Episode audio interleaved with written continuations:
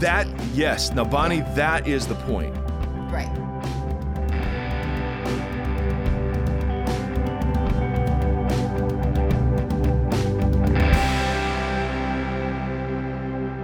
Hey, everybody, Mike Erre here with uh, my, my dear friend Bonnie Lewis, um, live from Austin, Texas. And uh, as always, our ever faithful uh, producer, Tim Stafford, is here. Tim, say hello. Hello, hello.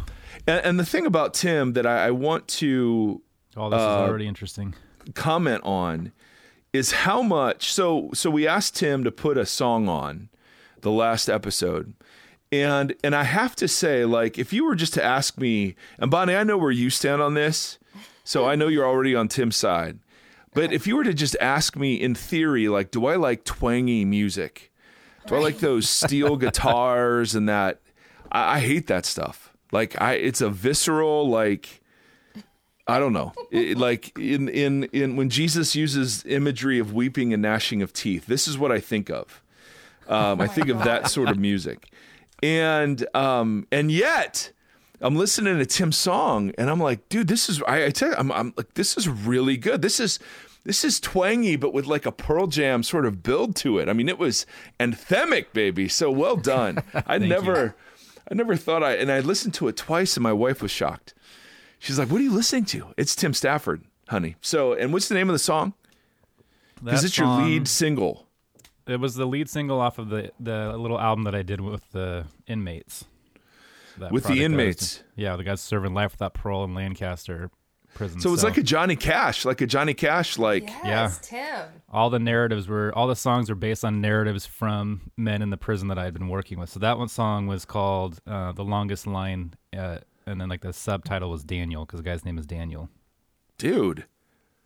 Okay, that's way cooler than I'd ever originally imagined how songs would be written. So, Seriously, aren't you glad now you didn't say you didn't like it? Yeah, you seriously, Bonnie. Then you Bonnie, how's felt how's our bad. favorite? How's our favorite Bible translator? Uh, she's doing. I don't know why I said she. I'm doing well. I'm Nice. doing well. Just trudging through. Yeah, you Um, are. Yeah, but it's been good. It's been a lot of fun and a lot of work, but really great work. So that's cool. I love it. Um, and when do you think you'll get Jesus in for a, a, a signing? I know. that you know, it's funny. People are always like, "You have to sign my book." I'm like, "That's not going to happen to you because that's weird." Our president did it with the Bible, didn't he? Yes. yes. And and as far as I know, nothing erupted in flames. So um so Bonnie, uh, the- the- so Bonnie, if you're new to the show, Bonnie has just been a friend of mine forever and ever and ever, and she's been on a lot of lot of episodes. Um, and I adore her for many reasons, but um, one is she's just a great Bible scholar and thinker, and um, an incredible preacher. Uh, and it, the, the last episode, we did a bit of a rant. Well, we there was no we. I guess I did a bit of a rant, and Tim was being nice and encouraging that rant about uh, being a home for the spiritually homeless, that kind of idea. And I was really nervous putting that sucker out, just because I don't know. I I, I don't know. I just was. And uh, the response was incredible in terms of the. I mean, in, uh, in every platform, people really resonating with that idea. And our friend Aline, that you know, Bonnie, um, she's like, "Well, what do you think you've been doing? You you you dork. You've you've been building wells. I mean, and and why are you looking for a tribe? We're here." I'm like, "Yeah, yeah, yeah. Of course, of course that, of course that."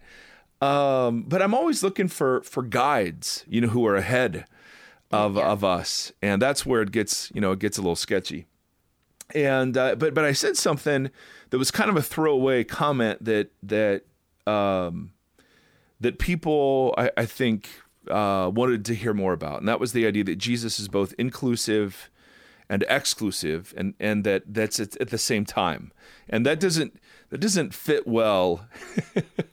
uh, those two words don't fit well in our sort of cultural narratives. Right. So, and then Bonnie, you had a very interesting discussion in our Facebook uh, group, and you said something that I thought was was really funny. You were you were just kind of thinking aloud on Facebook as we do, and you were shocked lightning hadn't struck. And so I was, I was curious, like, because you meant that, like, you meant, like, there's something serious behind that. So, what, what is that? Yeah. So, uh, my friend Jordan and I were discussing. I can't even remember. He asked a question about, I think, inclusivity and exclusivity, and like, at what point do we just let somebody live in our relationship, but then the Holy Spirit, we count on the Holy Spirit, which then got us into a discussion of what we think about the Bible, and it kind of trailed and meandered.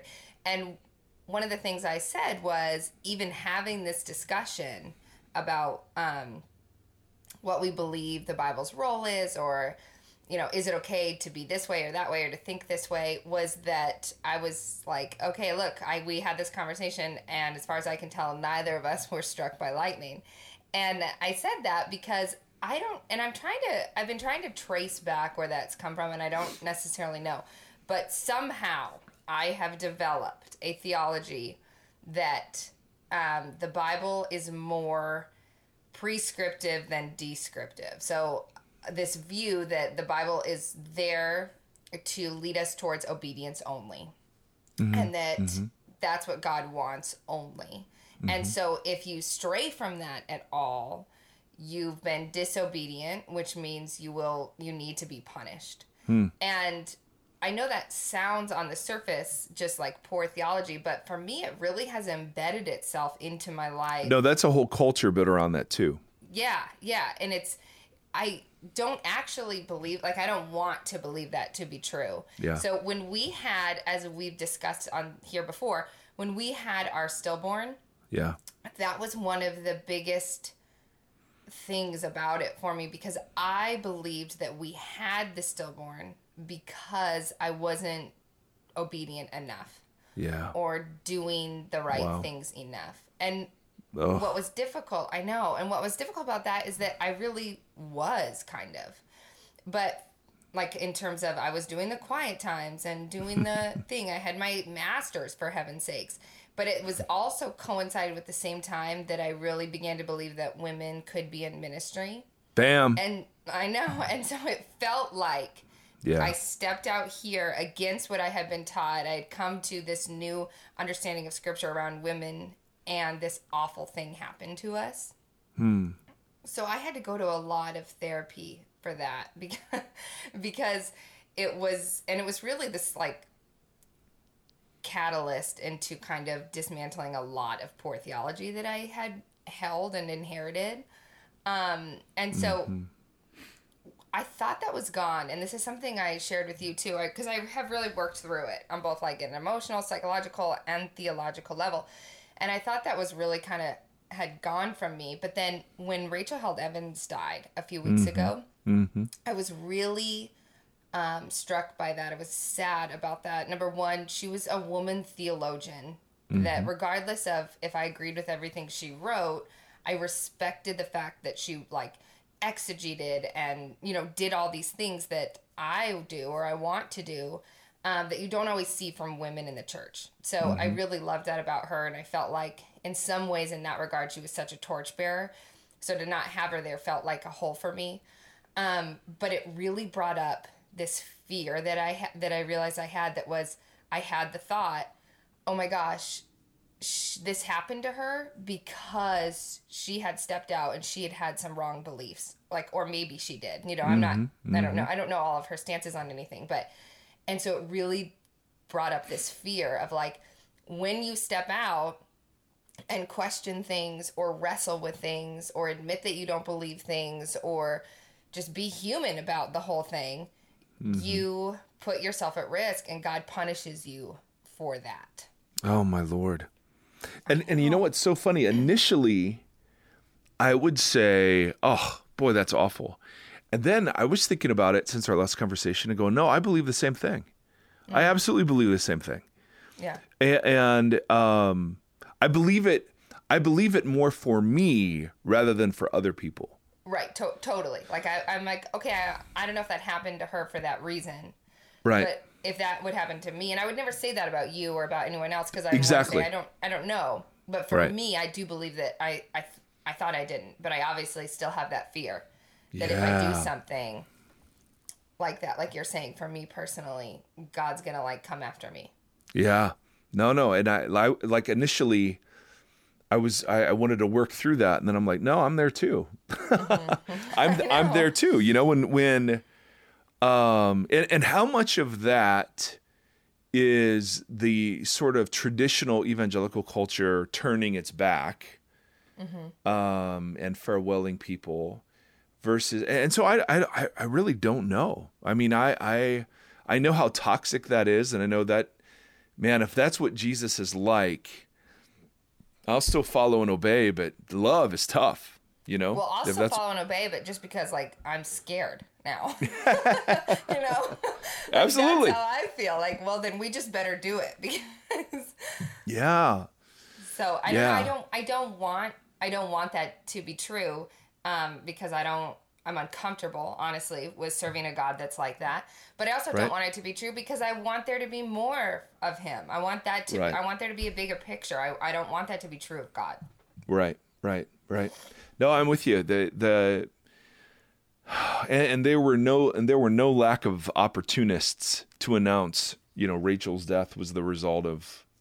I know, whatever. and it, it made me so angry because I, like I said, I don't believe that yeah. but it's something that's obviously rooted inside of me that rears its head whenever I have these conversations. But the irony of the whole thing is that when I am able to wrestle and I feel safe enough to do so, or I'm mm-hmm. able to say, hey, I don't know if I believe this about mm-hmm. God or whatever it is, mm-hmm. it actually drives me deeper into mm-hmm. wisdom and obedience ultimately mm-hmm. versus if I base my life on the fear, I really don't look into anything because because that, that'll get you in find. trouble. Yeah. Yes. Yeah. Exactly. No, and that's that's really good, Bonnie. And I I don't know what to do with that other than let's just sit in it as we process stuff. Yeah. But but but I'm with you. Like I I genuinely believe that. Not not about you, but about me. Right. And yep. um and so I when you raised that, I mean like I said initially I just thought, "Oh, okay, well let's process that." And I'm like, "No, no, I'm there too." Mm-hmm. I'm terrified. Um you know, our move to Ohio has been tough. And I'm just thinking, you know, well, it's because of this sin and this sin and this sin. Mm-hmm. And, um, you know, God is, and maybe, maybe there's a disqualifying aspect, you know, at, at some point. I, I, don't know. I don't know. I don't know. It's mm-hmm. just, it's just an interesting thing. Um, so, so, and there's nothing to do with that, right? We can't right. slap a verse on that. Um, I mean, you um, can, but it's not going to get you anywhere. sure. Um, and, and then and then speaking of of you know wrestling with Jesus, man, there there is. I mean, I I I spent some time just reading, not reading, not studying, but like like skimming through the Gospels, right? And um, and looking for statements where Jesus seems exclusive um because you know i have a whole bunch in my head but i wanted to make sure i got a good breadth of of stuff and it was it was so interesting because i keep being forced personally in my journey i keep being forced back into this ambiguity paradox tension of of and and it doesn't seem like i'm able to escape it with any integrity mm. and, and so what i mean is um like in, in Jewish, as far as I know, you know, as far as I can tell, in Hebrew thinking, there's there's a and in, and in a lot of Eastern uh, ways of thinking, there's a there's the ability to hold two things that seem contradictory, but to hold them together in tension, right? And to do that comfortably. And for us, um, with our Greek heritage, uh, we try to eliminate tension. We try to eliminate paradox. We try to eliminate mystery and um, and so this is again one of those areas where um, it's it's just got to be infinitely more complex than I want to make it because the story I want to tell about Jesus is that Jesus was the most inclusive God in the history of the world, mm-hmm. right? And and he hated intolerance, he hated self righteousness, he hated uh, all of those sorts of things. And yet, when you get into the scriptures, you realize, well, it depends what we mean by those words. Um, you know, as always. So, so here's what I want to do, Bonnie. Tell me if this is okay. I want to, I want to talk a little bit about how Jesus was inclusive. Okay. Right, and and because yep. I think he was inclusive in a very specific way, mm-hmm. and with a very specific theological agenda. Would you agree with that? Yes, that he had an agenda. So it's not. Yeah. Would you say it's inclusive for inclusive sake, or do you think it was inclusive for some other some other thing? I think it was some other thing. I think he had a much bigger picture. Come on. Well, okay. Let me, what what what picture? Uh, I think he was trying. I mean, I think he disrupted and he subverted and he was inclusive in order to break down, um, sort of like, for lack of a better phrase right now, but a bad theology or like misconceptions about who God was, and to mm-hmm. reorient their understanding around this new covenant and new life. Mm-hmm. Mm-hmm. Mm-hmm. So, so the reorienting he called mm-hmm. repentance. Mm-hmm. Would you would you be comfortable with that? I would. I would be comfortable with saying that. Yeah. Well, I mean, it's not a word. You know, it's not a word we're throwing out every day. Um, yeah. So I, I, and I don't know if this is true. I would, I would, I would throw out. Jesus was teaching Israel how to be truly Israel. Okay. So the battle. So, and I don't know. Again, and this is subject to revision. So, t- tell me what you think of this. But the battle was for how Israel was to be Israel in the world. And so, so when Jesus is saying things like "I was sent only to the lost sheep of Israel," um, and he's using he's using language um, like in Matthew five of salt and light that was Israel language, but now he's applying it to his disciples. My, mm-hmm. and, and, this isn't a very N.T. Wright sort of thing that that mm-hmm. Jesus's purpose was to renew Israel. Right, Pri- the the first and foremost, his purpose was to renew Israel. So he was operating within Israel for the sake of Israel.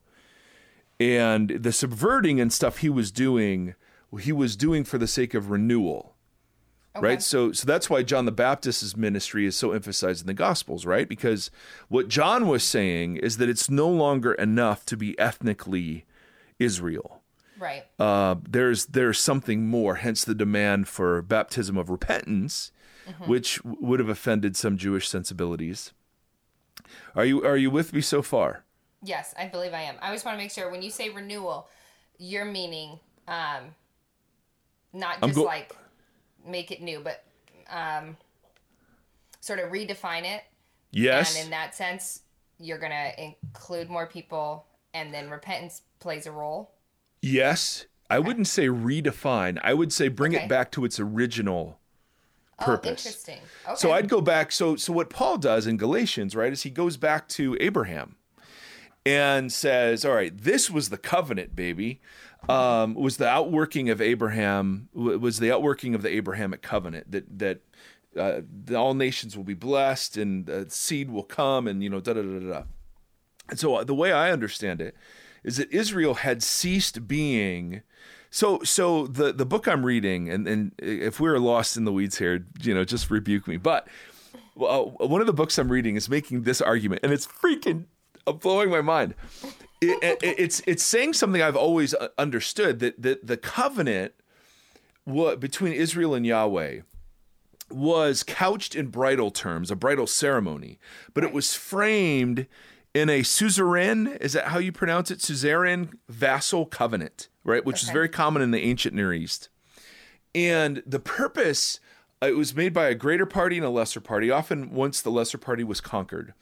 Uh, the stipulations were all given by the greater party. The lesser party, all they had, the lesser party had to do was just to agree uh, okay. uh, to follow those stipulations. And um, and the purpose of, and this is the key part they bring the purpose of a treaty like that in the ancient Near East was to expand the king's fame. Mm. Okay, so so the, the the Israel did not have to keep its laws to be holy. Right. Israel was already holy in simple virtue of Yahweh saying, "You are my treasured people." Okay. So so holy according to the Waltons here is a status, not an objective. And it's a status that's given in relation covenant relationship with Yahweh. Now, okay. I, this is coming to uh, ultimately to where we're we're going hopefully. But the idea is that the the, the treaty existed um, for the sake of the king's reputation, right? So in Ezekiel, when Yahweh sends them and rebukes the nation, right, for their idolatry, right. they're they've blasphemed His name. You know, that's that's that that ties into the whole emphasis of God's name in the Old Testament, it's not he's some cosmic egoist, but it's the idea that his covenant people were to bear his name and increase his reputation and fame and so on and so on and so on. Makes sense? A yes. little bit. Okay. Yep. Now, um, Israel, uh, and this is an N.T. Wright point, Israel had ceased doing, had, had ceased fulfilling that purpose. They were no longer light to the Gentiles, they were no longer salt to the earth. And so Israel needed to be renewed in terms of its original vocation. So Adam, as the son of God, right? He's called the son of God, failed. Right. Israel, as the son of God, failed. So Messiah comes now as the son of God who will succeed where both Adam and Israel had failed. Right? Jesus undergoes the temptations of Israel. You know, he um, he says no to temptations that Adam, you know, permitted, blah, blah, blah, blah, blah. And here comes Jesus, and his goal is to renew Israel to its original Abrahamic purpose, which was salt and light to the nations, right? Mm-hmm. And to do that, what he begins to do is he calls the nation to repentance. Now, that was a loaded word back in the first century. Uh, as as we both know, because the Pharisees, that was the Pharisees' agenda as well. The right. Pharisees, it was not a, a formal movement. Um, but it was definitely a, a, a, groundswell of lay laymen, the almost uh, well, yeah, it was exclusively male, and who said that listen, holiness means separation. Holiness, which is the intensification of purity laws, means we won't go into exile again. Holiness means we have to avoid unclean and stay clean, intensifying the purity laws, and that is how we renew Israel and get Rome dealt with and you know fulfill God's purpose for the kingdom. Mm-hmm. Does this make sense? I'm, tra- I'm totally tracking. Okay. I got you. Okay, I got you because. Um, so, so I would argue, and this this comes from Marcus Borg, that that Jesus's program was still to call the nation to repentance in the okay. same. It, uh, in a different way and with a different understanding than what the Pharisees meant, but they didn't know that at first. Right. Um, but he did that instead of separation, like the, the Pharisees did, he did it through association. Right. And so Jesus was scandalous in his associations with people in the name of holiness, whereas the Pharisees separated themselves from people in the name of holiness. And so that when we say that Jesus was inclusive towards a greater purpose, mm-hmm. my thought is that the greater purpose was uh, that Jesus had been uh, he'd been undermining the the Pharisaic project. Now he undermines the Sadducee project too, differently, and he under, certainly undermines the Zealot project. But he's undermining the Pharisaic project by by not by by not respecting the the oral tradition around their purity laws and the associated intensification of purity laws around just the whole nation of Israel instead of just for Levites and priests. And, and he does that scandalously through table fellowship, right? Eating meals right. with people. This is where you see Jesus' agenda more clearly than I think anywhere else. Right. And, and, there's so many. I mean, I was looking, like I said, at the Gospels, and there's so many occasions when Jesus is eating with somebody, and and there's there's discussion and debate, and you wonder how many times Jesus got asked back. You know, he says yes to every initial invitation, but who knows? who knows? All right, but I'm sorry, I'm I'm I'm going here. So the idea I would have is I'm totally with you on when we t- say that Jesus was inclusive that's not just a big warm bear hug for the sake of a big warm bear hug. Right. I think Jesus had an agenda, and that agenda was the agenda was the ulti- ultimately the renewal of Israel to its original purpose and the addition of the Gentiles into um, a no longer ethnically defined people. Israel, right? Right. So he was he was reframing Israel around himself. Right. right. And that was what was so scandalous. You didn't need the temple. He could forgive right, you. you. Need, right. You didn't need a priesthood to declare you clean because Jesus could declare you clean without the priesthood. I mean, blah blah blah blah blah. So so what Jesus gets in trouble for is is multifaceted, but at minimum, it's he is now operating as if the heaven and earth met in him, mm-hmm. um, versus the temple. Yeah. All right. So when I say he, when we say Jesus is inclusive, I think there's the temptation to kind of read our modern sensibility and moral sensibility into that by saying, look at look at Jesus reaching out to all the outcasts. Look at Jesus um, reaching the marginalized. Look at Jesus literally being good news to the poor. And all of that is true. Man, absolutely right. he was. But, he, and this is the hook, you know, he was doing it, though, with the same agenda, which was to call the nation to repentance. Mm. And I just, what I can't get away from, and, and please correct me here, Bonnie, or, or whatever, I just can't get away from the idea that yes, his associating was unbelievably inclusive, and yes, his love was scandalous, and yes, he particularly had a heart for people on the margins and sexual sinners, tax collectors, no question about that. Um, but it wasn't just to do it; it was to do it um, so as to call the nation to repentance. So, like you take you take Zacharias, Zacharias, you take Zacchaeus, right? And and this is all stream of thought, Bonnie. Please interrupt, jump in, whatever. But right so he calls Zacchaeus down from the tree. Zacchaeus, I mean, Zacchaeus, his all of his money was based on extortion and I mean, brutal, brutal. He was oppressing and blah, blah, blah, blah, blah. But what Jesus announces after Zacchaeus repents is that this man uh, is a son of Abraham. Mm-hmm. Right, so Jesus right. is restoring. He's he's he's taking the identity markers about what it meant to be truly Jewish, and mm-hmm. now he's building them around himself. Right. So the only thing that designates somebody as truly Jewish as part of the renewed Israel is faith and trust in Him. Right. Right. Mm-hmm. Now, what do you think of all of this? I mean, it's a lot at once. Um, it's a lot at once. So, okay, let me just uh, ask a few questions and poke a few holes because I this poke is away. where I'm coming from. And Tim, I'd love to hear what you think too about it, but not okay, really, so, Tim. That's, That's not true, Tim. I'm just sitting in the back seat right now listening to mom and dad talk.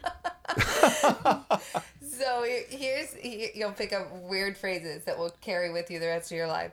Um, so okay, let's go back to um, if let's under the assumption everything you just said is true. Okay, that's where I'm starting from. Just because that'll right. be easier to poke holes. So, um, if that's true, and we are being inclusive for the sake of reorienting reorienting uh, Israel around himself. Right. And he's calling to repentance. Here's where I have a hard time reconciling things. And maybe this has to do with what you said about holding two things in tension. Okay. Come on now. Yep. So if what I said before, and because I, the book that you read, um, which we should tell the readers because I don't think you mentioned the title, The Lost World of the Torah. Lost World right? of the Torah. Blowing okay. my freaking mind. Okay, so I ordered it, but they gave me a Kindle sample. So to be fair, oh. I've only read the sample. Okay? Oh. but I wanted to address something that he said in there. And this goes to what we said about our idea about God punishing us. Okay? Mm-hmm. mm-hmm. Um, if the laws of the Old Testament and what Israel's called to was more of prescriptive versus descriptive. Prescriptive meaning you accept, like you read the text and the object is to expect obedience. Descriptive that you're expecting comprehension as a response. Right. And wisdom would be more of the goal there. Right. So if that is true too, then I have a hard time understanding where repentance fits in. So oh, what I'm yeah. saying is is that if because I do believe that to be true. I don't think like one of the things one of the arguments that Walton makes is that we often take our like you just said our own understanding understandings of like moralism and even mm-hmm. law and even mm-hmm. like how we mm-hmm. go about all of those things and we put it onto the text. Right. So if that's not even there, if our Western American understanding is not even there. Oh, this so, is so good.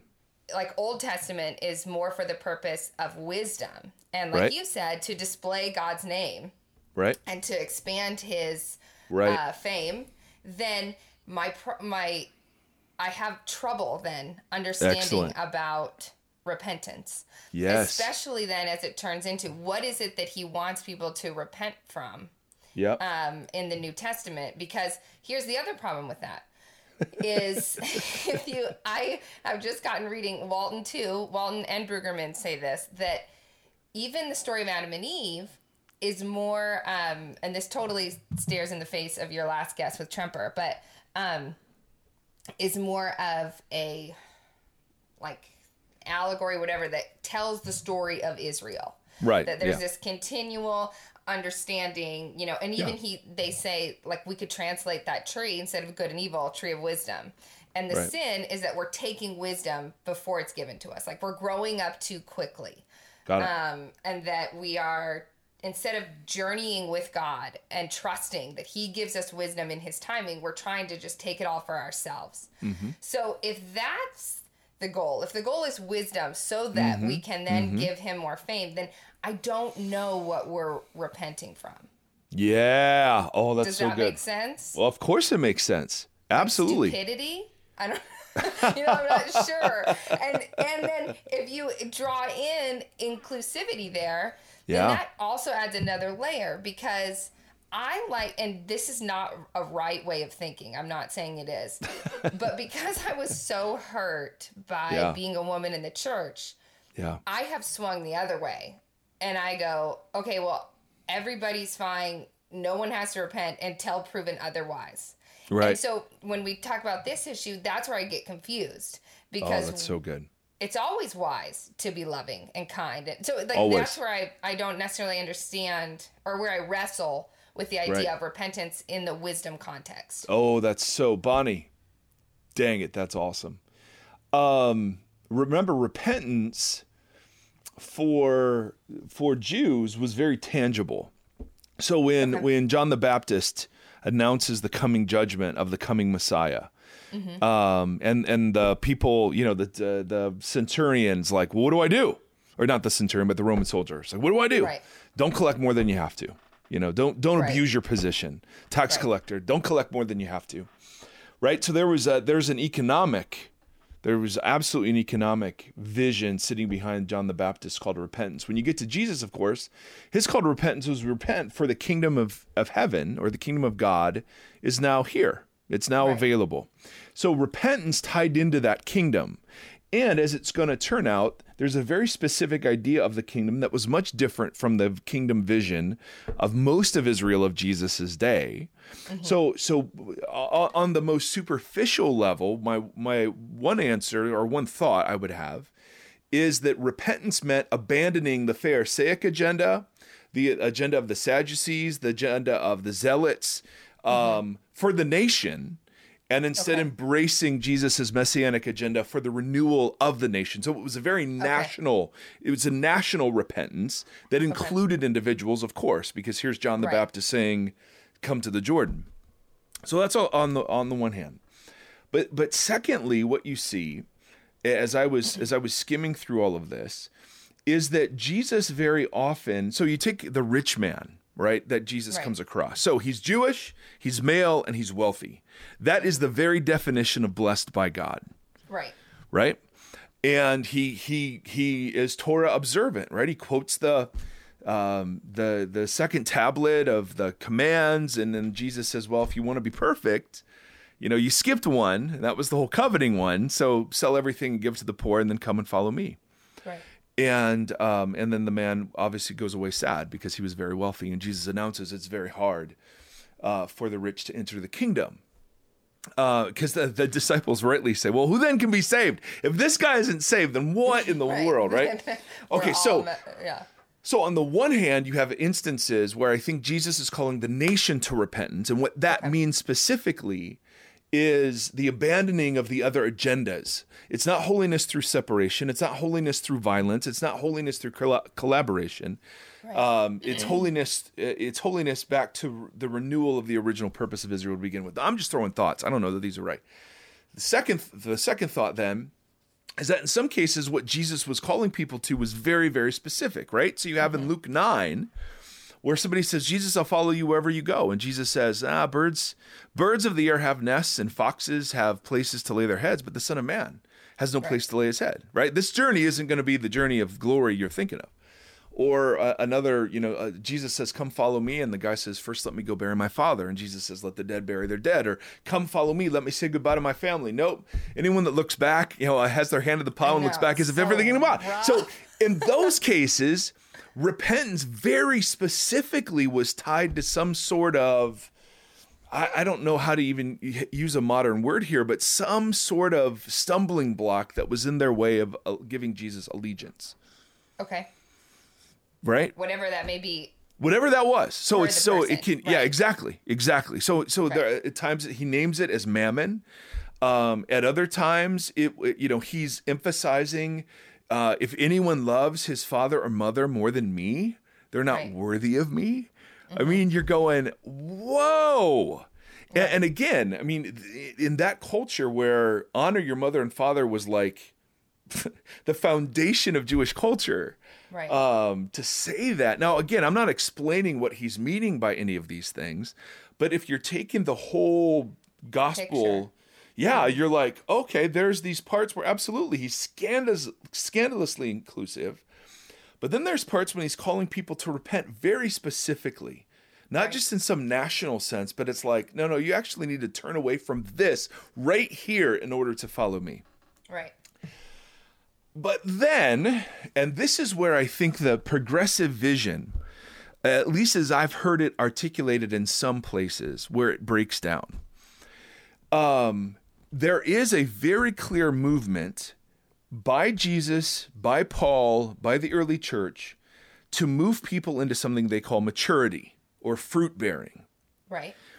And so, as we've talked about on the show many, many episodes ago, the covenant love was expressed in a lot of different ways. There was a, this is from Scot McKnight, there was a commitment to somebody that was an mm-hmm. expression of love, a commitment to be for somebody, a commitment to be with somebody, and then a, a commitment to help them move to maturity. It's very similar to what we do with our children Right. um, right? We're for them, with them, to them, but we're towarding them towards maturity, whatever our vision of maturity has to be.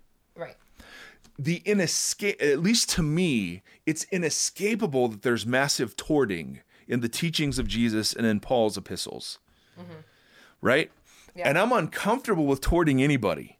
And that's the thing that Jordan was saying. I trust the Holy Spirit Right. in somebody more than I trust their interpretation of the Bible Mm-hmm. in somebody. yeah. And I'm like, I love that. Except you have this whole strain of towarding. And, and then you even read like the Didache from the early church. And that's nothing but towarding, Right. Right? Do not have an abortion and do not, you know, do not leave your babies to be exposed. And here's how you do communion. And here's how you pray the Lord's Prayer and blah, blah, blah, Right. blah, blah, blah, blah.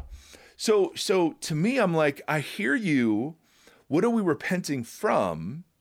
No, that that is a wonderful question, and and the answer uh, maybe I don't know. I mean, correct. You know, what do you think? It turns out to be whatever it is that keeps you from giving your allegiance to Jesus as Lord, and so that's going to be different for everybody. Yeah. Um, and, and I'm not satisfied with that answer, but it's the best answer I got now. right. Um, And and then the question of well, then what are you repenting from? Well, I think there is a um at least and then you know and the Paul starts putting it in Greek categories and now he's using patronage language. Right. Right? Grace, saved, faith, I mean all that's patron language. So God now is your patron. And you're reorienting your life around that. So put, he'll use put off language, put on language. So to me, there's still a uh, a baseline uh, of repentance, but but ultimately it's so much deeper than the fundies would have it, right? Yeah. The fundies leave it at the at the level of behavior. So did the Pharisees. The fundies leave it uh, in terms of what's outward. Um, so did the fund, you know, or, or the so did the Pharisees.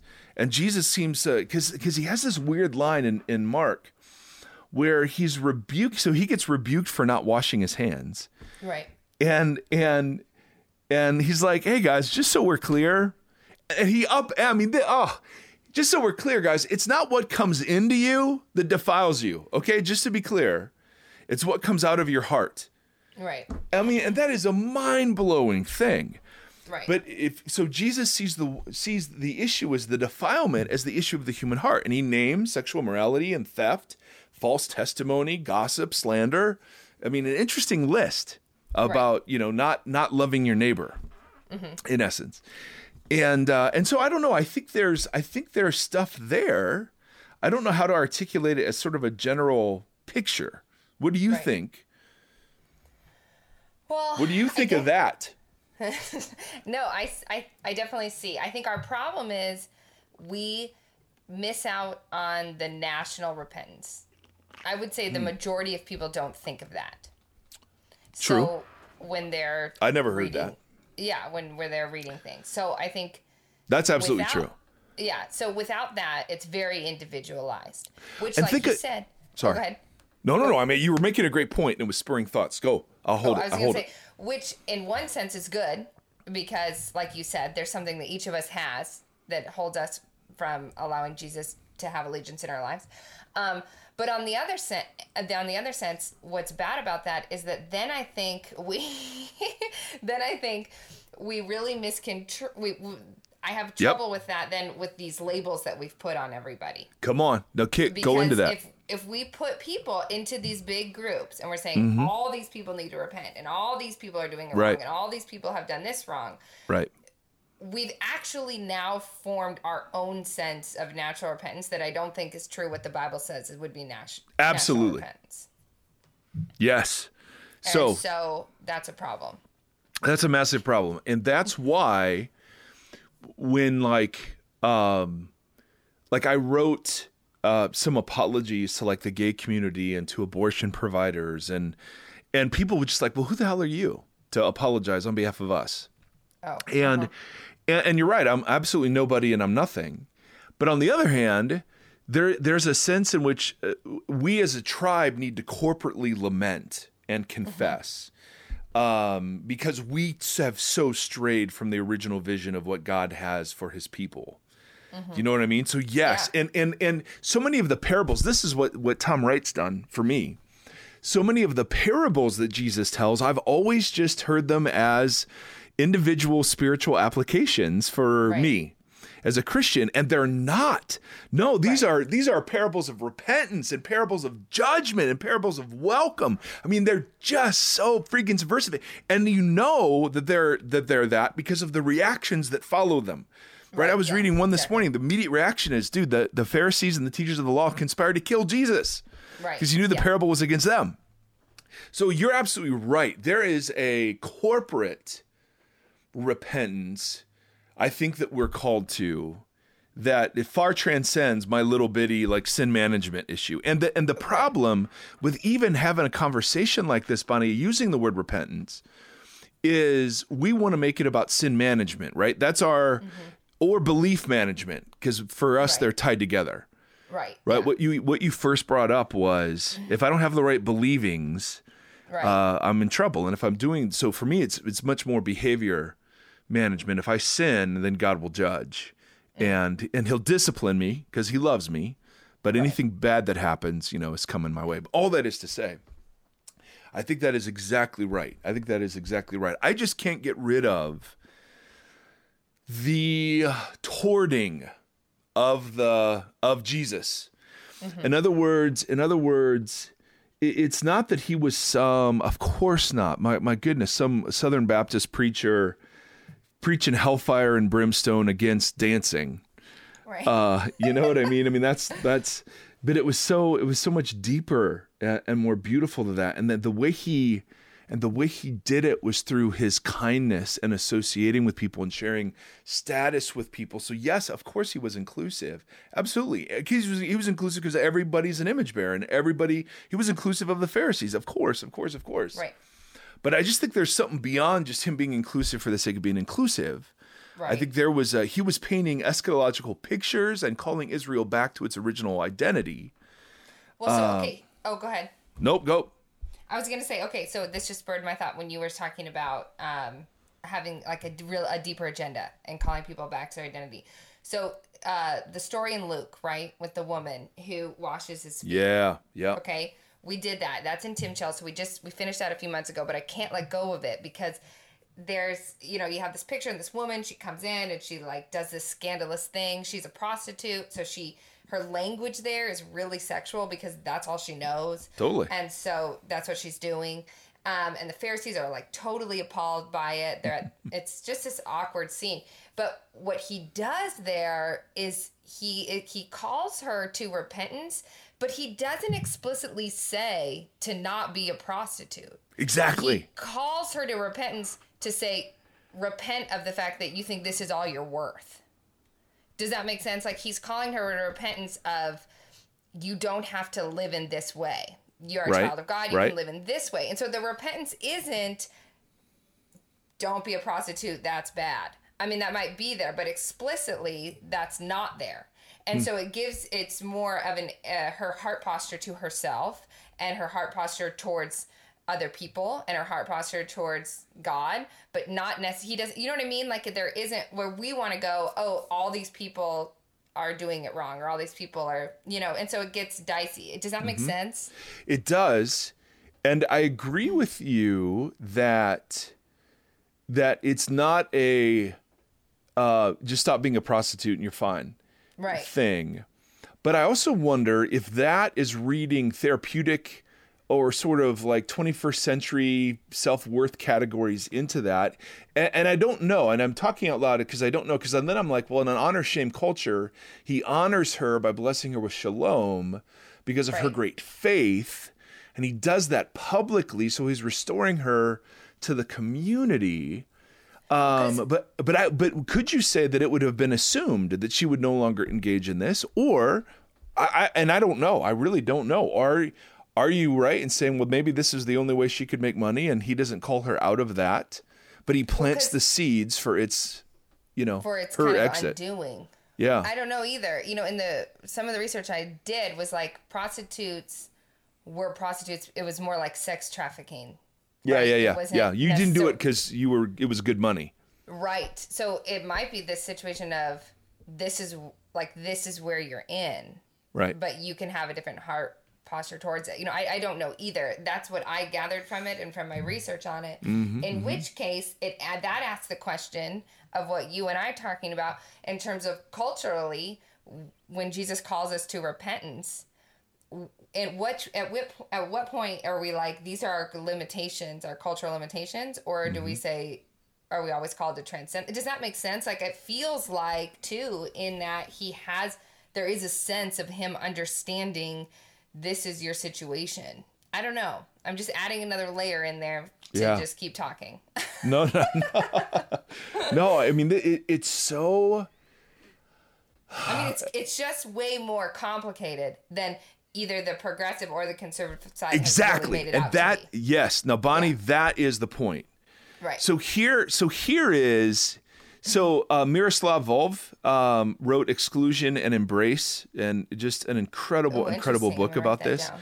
well and he's doing it i think he's um, oh i think he's bosnian but he's doing it he's doing it in the context of war like like the the civil war you know that that engulfed Bosnia and Serbia and Croatia and I, Yeah. I don't I don't know that history well so I'm obviously butchering it but but it's a very fascinating read but here's what he says and I'm going to quote him it's it's just a paragraph but it's it's kind of to where it's it's neither the conservative vision of repentance or the progressive vision of repentance that Jesus Right. seems to be getting at it would be a mistake, he says, to conclude from Jesus' compassion towards those who transgressed social boundaries that his mission was merely to demask the mechanisms that created, quote, sinners by falsely ascribing sinfulness to those who were considered socially unacceptable.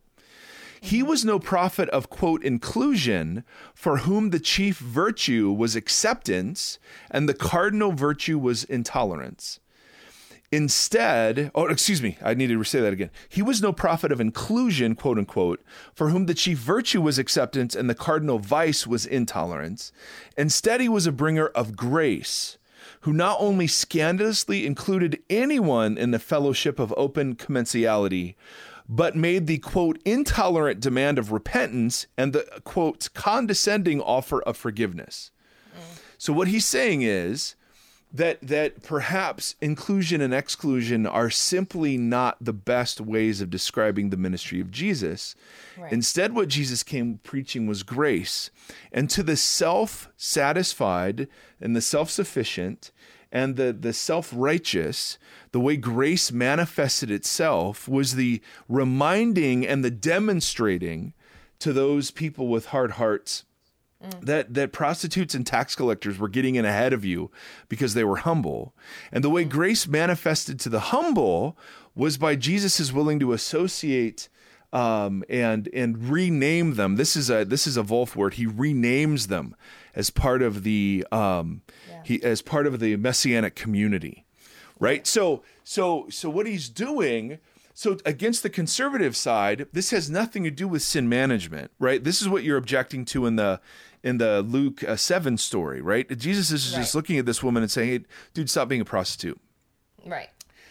He's doing something so much more profound which, if she allows it to blossom, could potentially result in her not being a prostitute. But there mm-hmm. were socioeconomic conditions that we're just simply not aware of. Right. You know, it's like Rahab. Um, Rahab didn't stop when the spies visited. yeah, you know, I mean, and she was yeah. still, she still, you know, like held up for her faith. Um, so on that sense, yes, but there seems to, and I don't know if I'm even articulating this right, Bonnie, but on the progressive side, it seems to be that there there is just this simple, naive exclu- uh, inclusion that simply says, "However you come, I will receive you," and that part's true, no question right. about it. Uh, but then nobody nobody has the right to order your discipleship for you, uh, or uh, to call you to give up things that you like or things that you feel and reorient your life around Jesus um, and I I'm not saying that right. I know my progressive friends would be howling at me to even characterize that. And I, I know I'm not saying that right, but but there seems to be this. Um, uh, you you and I were talking about this kind of unwilling, not unwillingness, but a, a um a, an ill at easeness with mm-hmm. calling mm-hmm. people to repent from from things the scriptures would call sin. Right. Right. I agree, and I think I I think it's just a product of the pendulum swinging. Mm. I get exactly why they would. I, I have a tend, like I said before, I have a tendency to do that myself because I've been hurt by the church, and because I want to like I'm so angry or so yeah. hurt that I want to just like totally dismantle the whole thing and say no, it's this, this, this. But right. to quote you what you just said, so here's a question about that. If you want to put it in and because I really am, don't know, and I would love to know what you think. When you just said, so he calls her to, uh, or he renames her and like professes shalom over her. Mm-hmm. If it blossoms, perhaps it could lead to something where she's not living, you know, doing X, Y, and Z. Mm-hmm. I feel like if you were to take that that phrase, then hmm. a conservative stance would say, um, she has to stop doing X, Y, and Z in order mm-hmm. to fully have right. the shalom and that and, that's not no nope. The shalom was given beforehand. Right. Exactly. Now she's invited to live into it. And now she's so. But here's my question: What if she doesn't because of economic, socioeconomic things like that? Doesn't matter. It was given beforehand. It was given, right?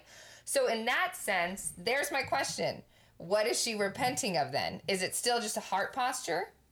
because she's still gonna like what if she can't stop being a prostitute am i making sense oh you're t- making total sense because so, i feel like then i don't because then on the other side of things i don't think anyone i see what you're saying the other the if the pendulum's going to swing way over the other side the other side might be but it's totally fine because she's being her or you know whatever right so the right, middle right, right. the middle ground you be, be you yeah yeah so the middle ground would be what Oh, that's so good, that's Bunny. I want you to uh, answer. yes, yes, yes, yes. Okay, and I don't know. So I don't know if this is right or wrong. Was given beforehand. She's asked yep. to live into it. He's yep. not going to take that away. So she's nope. not going to be punished if she doesn't. No, that's and but but she could miss out on aspects of it. Yes, yes. Well, she could. That's the thing. She misses out on the kingdom here and now. Correct. So so and let the, me and living out as Israel now. Yes. So so let's take this is so good, Bonnie. Um, man, so so he, here would be one way I'd begin to think it through, and I don't know. So I, I find Paul's letter to the Ephesians really instructive in terms of how he orders right the indicative and the imperative. Mm-hmm. Yep. Right. The indicative in Paul's writing is it indicates what Jesus has done for us. Right. And the imperative is what we must do in response. And Paul is very careful to lead with the indicative whenever he's right. writing a letter that is going to have a bunch of imperative. Right. And um, you know, so Romans, it's eleven chapters of here's the gospel and all of its craziness, and then therefore, you know, in view of God's mercy, offer your bodies as a living sacrifice.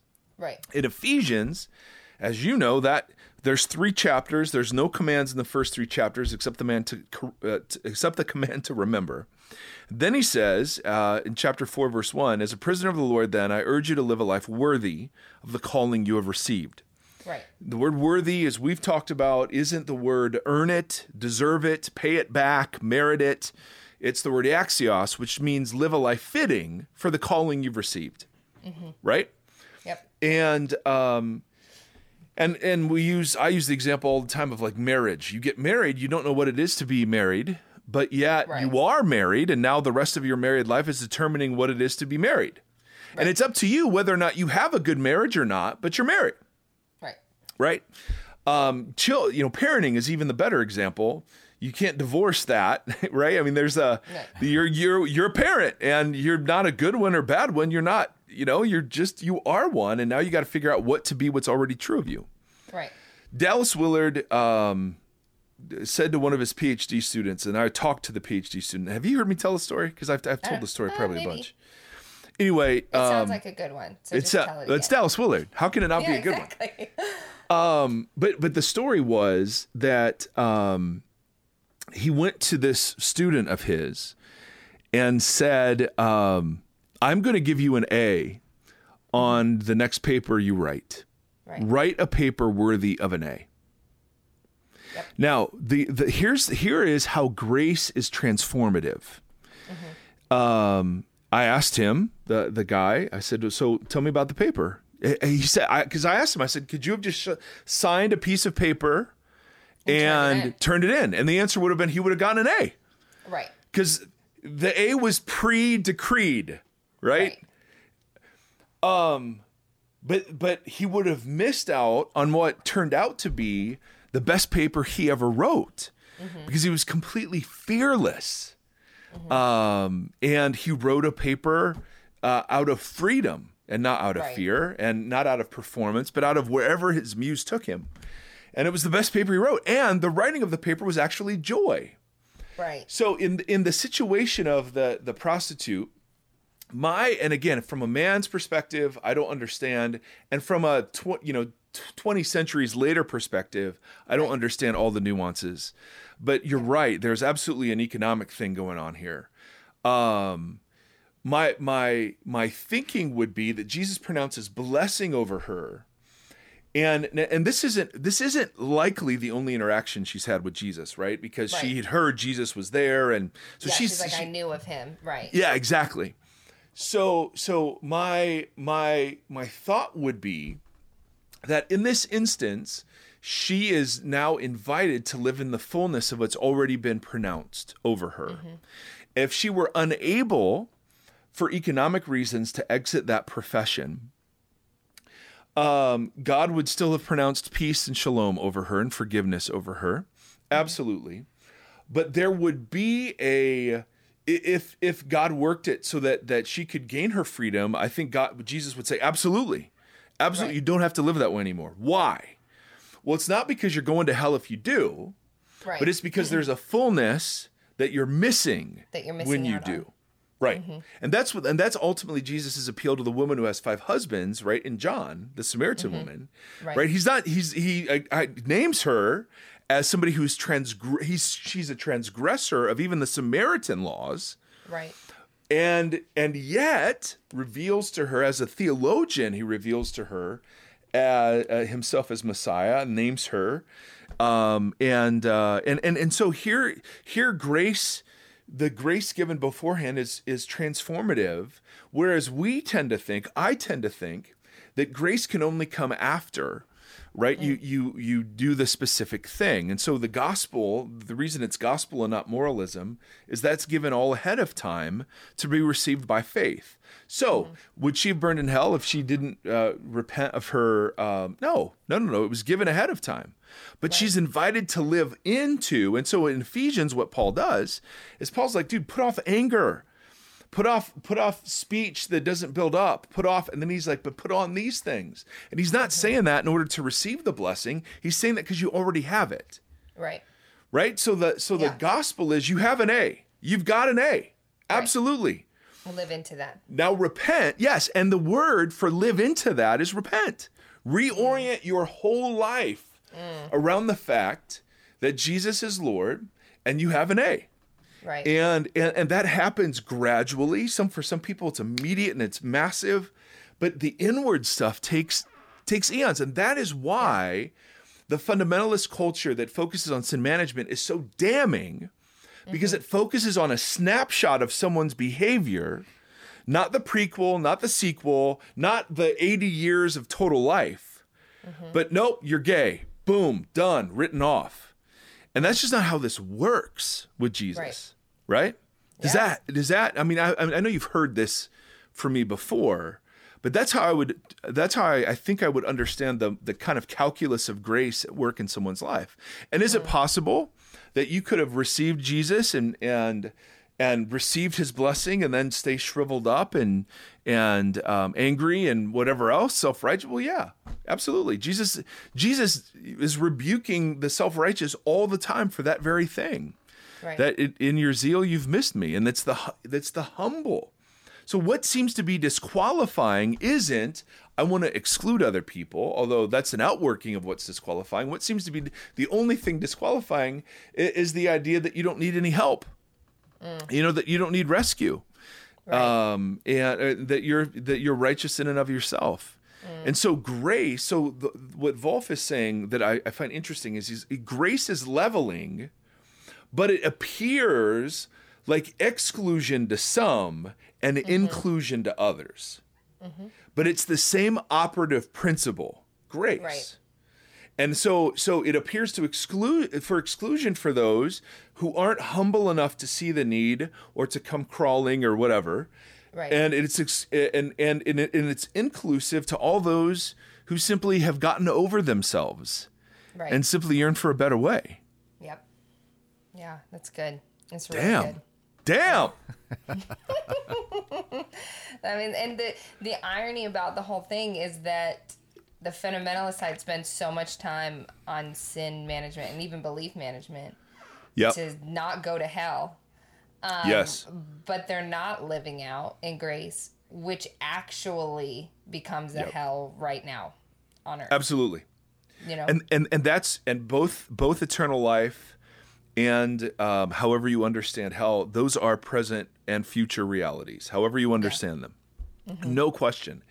And and so the towarding that's given in the bible is given in the context of you're you're already a son or daughter right, Right. so you're towarding your kids all the time. I'm towarding my kids all the time. Mm-hmm. My mom is still towarding me. And and right? And that's and that's the nature of the love sort of relationship. But that mm-hmm. only comes after they know you're committed to them you're committed to be with them and you're for Right. them to the depths of their core only then does towarding feel like love Right. otherwise according to mcknight it feels like manipulation and coercion right? so when we have policies and procedures and and papers that we th- just throw at like the LGBTQ conversation, it's just death. It is It's a traitor. death. It is not gospel. It is death. It is death. Right. Um and and uh, but if but if somebody said, "Hey, what what must I do to be saved?" the the the answer of Jesus and the answer of the early church is repent and believe. And so, what am I repenting from? Well, it's going to be individual in the sense that whatever it is that would keep you um, feeling like you didn't need this or feeling self-satisfied or numbing your heart or whatever it is. But there would also be another another thing where you're brought into this community that is so poorly reflected Jesus that that you know there's there's an implicit commission now to carry his name well um, in a community that's just done so poorly. You know what I mean? Yeah, I do. Yeah. Man, Bonnie, this was good. I'm gonna I'm gonna cap it though. good. It's an hour. But you but see, but Bonnie, you just asked such great, insightful questions, and and and uh, wow, that was really really good. Well, I appreciate you holding a safe space, like you said in your last um, episode. There is sometimes it feels like there isn't a space for me to ask the questions. Do you know what I mean? Yeah, and I don't know that I don't know that, and there's no lightning. That no one got struck. You're still you're still here. You're still here. I'm still All here. Yeah. No, I appreciate Yeah. that a lot. I, No, I'm excited Bonnie. to re-listen to this to chew on it because I think what you said was really good about exclusion and inclusion. That it looks it's the same vehicle of grace. um, it just feels different to certain people. And and and I got I get this from the Eastern Orthodox idea of hell. There mm-hmm. there now I, I don't you know I, have heard good arguments for annihilation. I've I, I mean whatever, but but there I've, I I don't remember even who it was, but it was um, hell is what the love of God feels like to the people who don't want it. Mm. Now again, I don't know. I have you know that sounds nice and hallmarky. But man, there seems to be something to that, particularly right. when you look at the the judgment parables of Jesus. There's a boomerang thing, right? Whatever, because even in the Sermon on the Mount, he's like, whatever measure you use, it will be used on you. I know. And it's like, whoa, whoa.